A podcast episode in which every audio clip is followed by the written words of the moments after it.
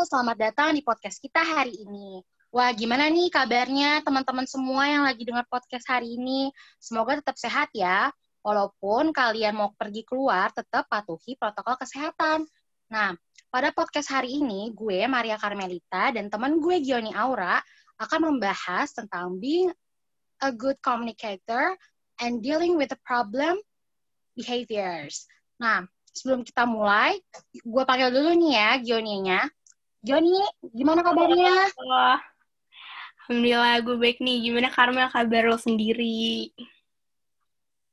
Puji Tuhan, gue baik banget nih. Saya banget ya kita podcast nggak tatap muka gini, malah kayak via virtual gitu. Padahal kayak seru banget gitu gak sih podcast? Iya sih, lebih enak tatap muka. Cuma ya, mau gimana kita tetap hmm. harus semangat walaupun tetap virtual kayak gini kita harus tetap semangat. Apalagi bahas pembahasan kita hari ini cukup menarik banget nih. Oke okay, Aura. uh, gue pengen pengen nanya nih. Uh, kan sistem pembelajaran kita nih sekarang berubah ya udah mulai online semuanya. Nah menurut lo gimana biar selama pembelajaran online ini berlangsung itu tetap efektif Menurut lo pendapat lo gimana? Nah, kan gara-gara ada pandemi ini nih, kita jadi diharuskan untuk belajar di rumah secara online ya. Apa sama guru kita. Nah, sesuai topik kita nih kan kita ngomongin being a good communicator and dealing with problem behaviors ya. Nah, gue Mel ya, waktu itu baca di portaljamber.com. Nah, gue itu uh, nggak baca ada kutipan kayak guru sama murid nih ngerasa sulit nih ngerasa berat dia ngejalanin pembelajaran online. Kayak ya intinya jadinya tuh pembelajaran tuh menjadi beda nggak kayak biasanya yang udah dilakukan sebelum sebelumnya kan? Ya benar banget. Nah gue punya punya ide kayak gimana sih buat menciptakan kelas yang efektif dan guru guru tuh biar sama-sama saling mengerti satu sama lain walaupun dalam keadaan pembelajaran seperti ini gitu kan. Jadi guru ya. guru dan dan murid itu tuh harus saling kerjasama. Terus maksudnya ya, kerjasama bener. tuh uh, bi bisa jadi uh, gue punya saran buat guru sama murid itu mempunyai tiga keterampilan yang bakal gue bahas nih. Terus? Wah, kira-kira apa tuh keterampilannya, Ra? Ah, dalam being a good communicator ini kan ada tiga skills nih, Mel. Yang pertama ada speaking skills, terus yang kedua ada listening skills, terus yang ketiga ada non-verbal skills. Lo mau, mau, lo mau gue jelasin yang mana dulu nih? Uh, gue kayaknya tertarik sama yang speaking skills deh. Coba lo jelasin dulu yang itu. Oke, okay, gue jelasin ya yang speaking skills ya. Jadi dalam speaking skills ini yang namanya speaking artinya berbicara ya. Nah, jadi seorang ya, guru itu tuh Iya. jadi seorang guru tuh harus menentukan materi apa aja sih yang penting untuk disampaikan kepada muridnya pada saat jam pembelajaran. Nah, dalam menyampaikan materi itu harus jelas, Mel. Nggak boleh yang kayak uh, jadi guru juga nggak ngerti, murid makin nggak ngerti dong kalau posisinya kayak gitu ya. Iya benar banget, benar. Terus gue ada tips buat speaking skills yang efektif tuh gimana sih? Nah, yang pertama tuh. Wah, nih.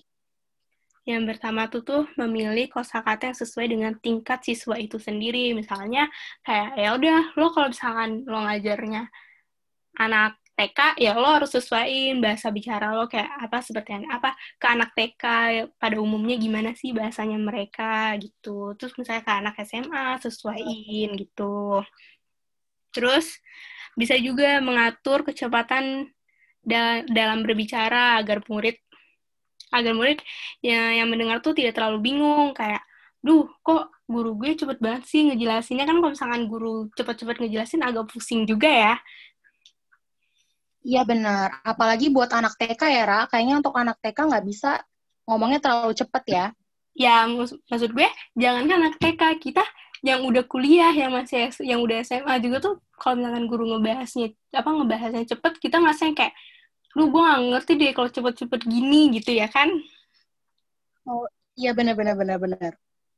Terus, Terus sebelum jam pembelajaran, guru tuh sudah merencanakan apa sih yang akan dibahas, seperti yang tadi gue bilang, kayak um, saya lagi mau ngebahas bab satu tentang apa, nah itu akan harus dijelasin secara inti dan mudah dimengerti. Jadi nggak nggak yang guru bingung apa saat jam pelajaran dia bingung mau ngajarin apa, jangan sampai kayak gitu ya. Terus Terus dalam speaking skills ini tuh juga ada giving an effect effective speech. Nah, di sini tuh guru tuh jangan cuman berkomunikasi sama siswa pas jam kelas doang. Ya, kalau jam kelas pasti kan otomatis kita saling berkomunikasi sama sama guru kan. Nah, gue gue tuh menyarankan guru tuh juga lebih dekat kepada murid uh, di saat jam luar kelas juga. Misalnya. Oh, jadi ada interaksi selain di dalam kelas ya, Ra? Iya, jadi misalnya biar guru juga tuh saya ngerti, oh muridnya tuh kayak gini karakternya gitu. Oke, oke. Terus gue lanjut ya ke bahasan yang kedua ya. Oke, bahasan kedua ada apa nih, Ra? Listening skill. Nah, dalam listening skills ini, dapat membantu pembelajaran yang efektif karena dengan mendengarkan secara aktif dapat diartikan murid tersebut memperhatikan guru yang sedang memberikan materi dan fokus terhadap materinya. Ya, emang benar sih ya kalau misalkan kita kita ngeblank dikit aja sama pembahasan guru aja kita langsung nggak ngerti ya. Bener banget, bener. Jadi, kalau ditanya, udah disebutin namanya, Iya. Tiba-tiba blank karena nggak denger karena kita ngeblank misalnya lagi main HP atau lagi buka apa pas pas kelas. Jadi kan kayak ya udah jadi ngeblank terus kita ya, apalagi sekarang ya? Sekarang online kadang-kadang kita dengerin uh, guru ngejelasin anak-anaknya juga bisa sambil buka yang lain bisa buka Instagram bisa banyak lah yang uh, bisa bikin gak konsen. Kadang-kadang ke, ke ke kamar mandi lah ke mana lah sambil makan juga bisa kan sekarang belajar. Jadi mungkin itu yang bisa bikin uh, siswa-siswa tuh pada ngeblank ya, Ra, nggak merhatiin ya. gurunya. Iya, jadi nggak merhatiin. Makanya penting banget kan di kelas online ini tuh harus ada listening skills juga kan di antara guru dan murid ya. Nah, dalam listening skills ini ada strateginya loh, Mel. Yang pertama, ya udah kita on cam nih, itu tapi kita saling sa, kita ngelihat kontak mata guru ini gimana sih ngajarnya ya kan. Terus kita ya, tuh dapat memparafrase materi yang sudah diberikan. Misalnya kita nyatet sambil nyatet nih, kita bisa mencari hmm. inti omongan dari dosen, dosen atau guru kita. Guru atau ya. Terus menginse. Oh iya benar-benar benar. Iya kan, terus menginsintesis pola dan tema. Terus yang terakhir tuh selalu merespon omongan guru jika sedang ditanya. Misalnya guru nanya, udah ngerti belum? Kita bilang, udah. Kalau emang belum ada ke apa ada kendala putus-putus atau apa gitu bisa ditanyain lagi gitu materinya. Okay. Terus terus yang terakhir ada non-verbal communication. Jadi dalam komunikasi itu tuh nggak cuman melalui verbal doang, jadi bisa juga dilakukan secara non-verbal. Tetapi kayak kan, gimana tuh non-verbal? Kalau non-verbal tuh bisa dari uh, gerakan badan, misalnya uh, telunjuk di goyang-goyangin artinya jangan, terus telunjuk di depan bibir artinya diem, jangan berisik. Tapi secara ini aja, secara gerakan kita dan mudah dimengerti. Oke, okay, Ira.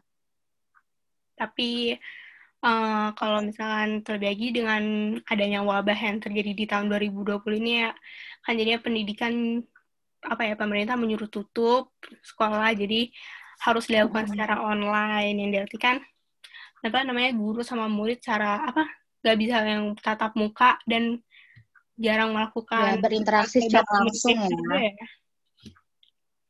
Tapi iya mm -hmm, benar. Tapi bisa juga gak sih, maksudnya kayak non-verbal tuh lewat chat gitu-gitu kan non-verbal ya? Iya benar, bisa sih. Iya kan? Oke, okay. uh, eh, selanjutnya Ra, uh, gue pengen nanya nih. Kira-kira ada nggak sih hambatan-hambatan yang terjadi dalam skills yang udah disebutin lo tadi? Ada. Jadi dalam speaking skills itu kadang tuh ada hambatan dalam omongan bicara dengan orang. Saya kritik. Dalam kritik tuh kita harus saling apa ya maksudnya saling menjaga perasaan. Kalau mengkritik uh, murid atau mengkritik guru gitu jangan sampai guru atau murid ini yang dikritik tuh menyinggung perasaannya dia. Padahal kita sebenarnya mau berniat baik gitu kan. Terus ada name calling. Name calling tuh misalnya di mana? Misalnya uh, guru udah sebel sama murid jadi kayak uh, misalnya manggil murid tuh dengan kayak contohnya aja ya tapi ini pasti gue yakin nggak ada kok di Indonesia yang murid kayak eh yang guru kayak gini ya. Manggil muridnya si bodoh gitu-gitu. Kan maksudnya kan itu kan namanya oh, jadi kasar ya. Mm-mm, terus kadang tapi kadang tuh dan speaking skills ini tuh uh, name calling tuh biasanya terjadi di murid antara murid gitu gak sih? Yang kayak ya udah saling ngata-ngatain kayak bego lo gitu-gitu oh, ya iya kan? sih. ya oh, tapi benar-benar tapi kalau misalkan kata-kata murid ke murid biasanya sih bercanda tapi harus sesuai siapa sih yang wajib bercanda itu ya kan? Harus benar, tahu. benar. Terus ada advising ada ordering ada entertaining dan moralizing. Lalu di dalam listening skills juga ada hambatannya. Mungkin yang tadi gue bilang tadi Mel yang misalnya sinyalnya error harus ditanyain lagi gitu kan? Menghambat banget ya proses pembelajaran ya kalau misalkan iya, sinyal ya, error benar, ya. benar banget. yang kayak jadi benar banget. terus. Jadinya kan kita jadi kita informasi yang didapetin dari guru juga kurang ya kurang kita kurang dapat dipahami karena sinyal yang putus-putus makanya murid juga harus aktif ya Ra, di pembelajaran online kayak gini kalau misalnya dia nggak ngerti, dia harus nanya juga. Benar. Uh, soalnya karena guru kan susah juga kan sekarang nggak dia nggak bisa kalau dulu kan mungkin nyamperin satu-satu ke meja ada yang mastiin ada yang ngerti atau enggak kalau sekarang kan susah ya emang Bener. harus aktif sih muridnya benar makanya makanya kadang di gue juga kadang ada kendala uh, kalau misalkan gue kelas online kadang tuh ada apa tuh namanya sinyal gue sinyal gue lagi error gitu. Maksudnya gue juga merasakan posisi yeah, yeah. yang kesel kalau misalkan kayak gitu. Jadi kayak aduh gue gak jadi jadi nggak tahu nih tadi dosen bahas apa gitu kan. Jadi menghambat banget kan. Benar kalaupun uh, dia nggak uh, takut untuk nanya ke dosennya mungkin bisa tanya ke temennya ra Ya Mungkin kalau misalnya dia agak canggung atau apa, dia bisa nanya ke teman juga ya. Ya benar-benar benar bisa bisa bisa. Tapi paling berabe kalau misalkan temennya tanya, ya gue gak dengerin, itu udah paling berabe. Iya sih, emang lebih baik nanya langsung ke gurunya biar pasti ya. Iya, ya apa enggak, um, kan biasanya kalau kelas kan direkam kan selama pembelajaran ya. Apakah kita download lagi videonya ya. gitu. Kita benar-benar kita setel lagi gitu. Kita simak lagi. Kalau kalau dalam non verbal ini tuh jarang jarang ada hambatan yang terjadi. Karena kan uh, kita kan nggak tatap muka ya jadi ya guru juga nggak tahu gerak gerik apa aja sih yang dilakukan sama siswa sendiri ya kan? Iya benar paling ya gerak geriknya paling ya kayak misalnya si murid mau ke toilet bilang pas saya mau ke toilet ya pak. Pas saya izin ke toilet. Ya cuman gitu doang gak sih? Iya benar benar benar ya kan tapi menurut saya okay. jadi menurut gue hambatannya gitu-gitu doang sih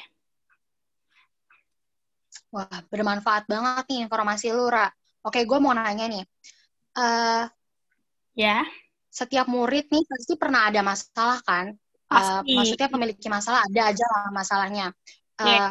even itu offline atau online juga pasti ada dong masalah-masalahnya. Uh-uh. Kira-kira sama nggak sih masalah yang di offline sama yang di online tuh kira-kira ada yang sama nggak di kelas? Kalau misalkan offline sama online tuh sebenarnya uh, menurut gue beda ya, karena kan kalau misalkan offline kan secara langsung kayak kalau misalkan online kan ya paling masalahnya cuma dikit. Nah, di sini tuh kayak ada de ada dealing with problem behaviors. Nah, di sini tuh ada beberapa cara dan beberapa masalah yang terjadi, yaitu manajemen strategis dan dealing with aggression. Yang pertama, kita bakal bahas manajemen strategis dulu ya. Oke, apa tuh Ra, manajemen strategis? Nah, di dalam manajemen strategis ini ada minor intervention sama sama moderate moderate intervention Mel di minor okay. intervention itu biasanya yang terjadi itu tuh membutuhkan intervensi kecil doang. Jadi ya cuman menyebabkan gangguan yang ada di kelas doang. Jadi uh, strategi yang efektif dalam menangani intervensi eh dalam menangani minor intervention ini tuh ya misalnya nih murid pengen pengen ke toilet atau apa ya sebenarnya nggak apa-apa nggak apa-apa sih sebenarnya kalau misalkan si siapa namanya si murid bilang ngechat ke gurunya kayak apa saya mau ke toilet dulu ya saya izin ke toilet dulu ya nah itu ada itu cara ampuh juga untuk menangani minor intervention mail. Oke, okay, oke. Okay. Jadi, walaupun ada hambatan, jadi tetap keep activity moving. Jadi tetap berjalan.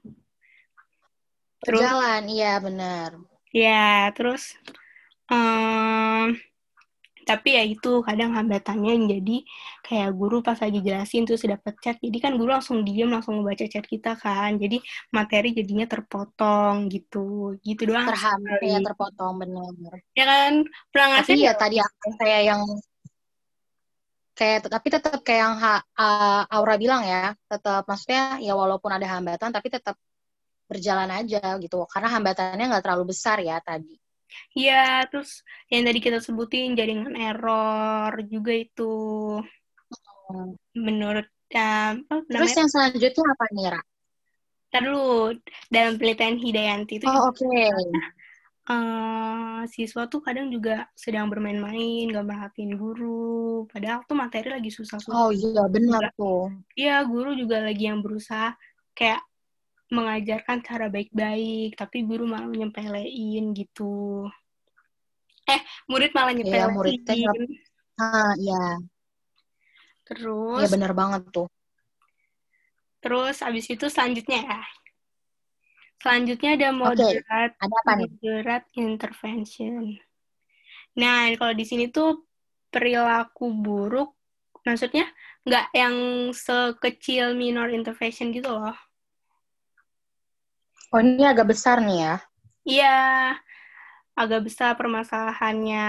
Nah, misalnya gue gue kasih contoh langsung ya. Boleh, boleh. Kalau misalkan menurut gue ya, kesalahan masalah terbesar dalam online tuh kadang menurut gue eh, soal kejujuran. Di mana yang kalau misalkan lagi ujian, siswa malah menyontek, kerjasama gitu. Iya bener, Kak? Bener sih, bener banget. Iya kan? Karena emang guru juga nggak bisa mantau kan secara langsung kalau online. Kalau secara langsung kan kita di ruangan yang sama gitu loh. Kalau misalnya offline kan. Tapi sekarang online ya di tempat masing-masing. Guru juga nggak nggak bisa ngontrol satu-satu murid itu kan gitu. Iya, jadi ya guru juga eh guru juga modal apa ya modal modal uh, mempercayai muridnya saling buat percaya lah ya. Iya makanya yang kita bilang yang gue bilang tadi murid sama guru terus kerja sama gitu nah kalau di sini sih ya kalau misalkan permasalahannya langsung ya kadang cuman diberi menahan privilege itu kayak semacam misalnya siswa itu mempunyai apa ya kekuatan di dalam sekolah. Kayak misalnya dia anak anak kepala sekolah jadi guru tak agak takut ya menegur gitu. Iya sih, Terus, benar. Apa enggak isolasi atau pindahin siswa ke sekolah lain atau beri penalti yang kayak ya udah terserah lo, lo maunya gimana gitu. Kalau misalkan tuh langsung ya. Tapi kalau misalkan dalam permasalahan nyontek sih kadang kayak pengurangan nilai nggak sih hukumannya? Ya gue pernah tuh kayak gitu. Maksudnya ada satu salah satu teman gue dia ketahuan dan akhirnya nilainya dikurangin. Nah, kan maksudnya kayak sayang banget ya.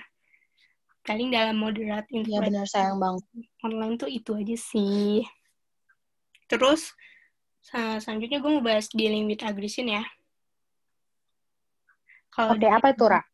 Kalau dealing with aggression tuh lebih ke yang masalah uh, tatap muka gitu loh, yang kayak berkelahi, bullying, gitu-gitu. Ya, pastinya kalau di dalam hmm. online ini pasti jarang dong kita kalau udah ada permasalahan itu kan.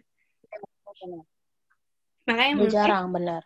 Ya, menurut gue dealing with aggression tuh jarang. Bak, apa kayaknya nggak terjadi deh di online. Kalau mau kalau Iya, nggak terjadi benar. Kalau bullying paling bully di sosmed ya. Bercanda bercanda-bercanda gitu paling di apa dari pas kelas online paling kayak bercanda-bercanda buat lucu-lucu aja sih mungkin.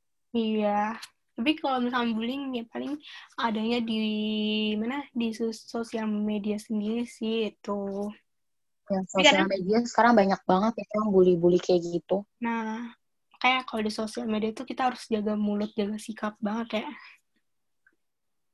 Iya semua di mana pun itu mau di dunia asli mau di dunia maya emang attitude itu nomor satu. Iya benar-benar ini kayak ya udah kita harus bisa menjaga diri kita, menjaga omongan kita, menjaga sikap kita gitu ya.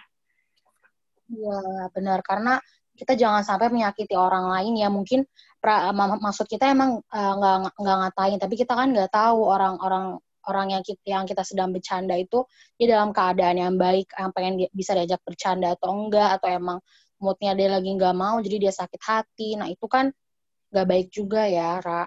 Benar maka masalahnya kalau misalnya dealing with aggression kan biasanya terjadi di offline apa di sebelum ada kelas online ini kan ya. Jadi tuh eh, nggak uh, cuman murid doang yang terlibat. Uh, bahkan tuh guru kadang terlibat Mel. Karena Oh, kayak gimana tuh kalau guru? Ya, iya, karena mau nggak mau guru juga harus terlibat dalam permasalahan mereka. Apalagi kalau misalkan berantemnya di lingkungan iya. sekolah ya. Apalagi iya, itu masih tanggung jawab guru. Ya. Iya, masih tanggung jawab guru kan. Jadi siap nggak siap, mm-hmm. mau nggak mau juga guru tuh harus terlibat dan menangani masalah murid tersebut. Tapi tetapi dalam ya, benar, benar. bersikap adil ya, maksudnya bersikap adil tuh kayak tanya ya. juga ke saksi mata, tanya juga ke yang berantem pihak pertama, iya, pihak benar. kedua gitu. Dalam mengatasi dalam masalah besar ya di dealing with aggression ini. Paling kayak gitu aja sih. Wah, gue suka banget sih pembahasan podcast kita hari ini. Banyak yang bisa kita ambil uh, dari materi podcast hari ini. Nah, kira-kira kesimpulannya apa nih dari pembahasan kita yang cukup menarik ini? Ya, kesimpulannya tuh jadi uh, kalau mau menciptakan kelas yang efektif selama, selama pembelajaran online, murid dan guru tuh saling kerjasama, harus saling mengerti sama satu sama lain, dan yaitu kejujuran di muridnya harus ada ya, apalagi dalam ulangan. Terus ya harus memiliki kemampuan skills yang tadi kita jelasin Mel, yang listening skills, speaking skills, non-verbal communication, itu harus non-verbal, ya benar. Ya, harus ada. Karena kalau nggak ada itu juga ya udah kita kelas nggak dapet apa-apa dong. Iya benar-benar iya kan? Terus kalau misalkan dalam perma mm-hmm. dalam masalah ya udah masalah via online mah yang tadi kita sebutin juga kan yang kayak ya udah adanya gangguan sinyal atau mau ke toilet atau apa pun itu. Jadi harus saling mengerti satu sama lain satu sama lain si guru-guru juga nggak bisa yang kesel sama murid yang kayak selalu bilang eh, nggak e, ada jaringan sinyalnya sinyalnya error putus-putus. Karena di masa pandemi ini juga ya pastinya semua orang kan menggunakan internet ya. Jadi nggak secepat itu yeah. kan terus terus dalam permasalahan ya udah yang tadi aku sebutin terus kalau misalnya masalah yang besar juga jarang terjadi di di online jadi intinya guru dan murid harus saling kerjasama dalam kelas online. Oke, uh, makasih banget nih Ara atas pengetahuan uh, yang lokasi ke kita. Semoga bisa bermanfaat banget dan pasti emang bermanfaat sih buat guru-guru uh, dan ad, uh, adik-adik atau uh, siswa-siswa lah ya peserta didik supaya mereka bisa mengembangkan skill-skill uh, yang mereka punya kayak yang tadi listening, speaking, uh, speaking sama non mm -mm, itu ya. penting banget ya Ra supaya uh, kelas itu berjalan dengan efektif. Uh-uh. Oke, makasih banget ya Ra waktunya. Iya, makasih juga Carmel. Udah mau podcast. Sehat-sehat selalu. Ya, sehat-sehat juga ya. Oke. Untuk pendengar podcast kita, sampai ketemu di podcast selanjutnya. Bye. Thank you. Bye. Jangan lupa dengar podcast kita yang lainnya.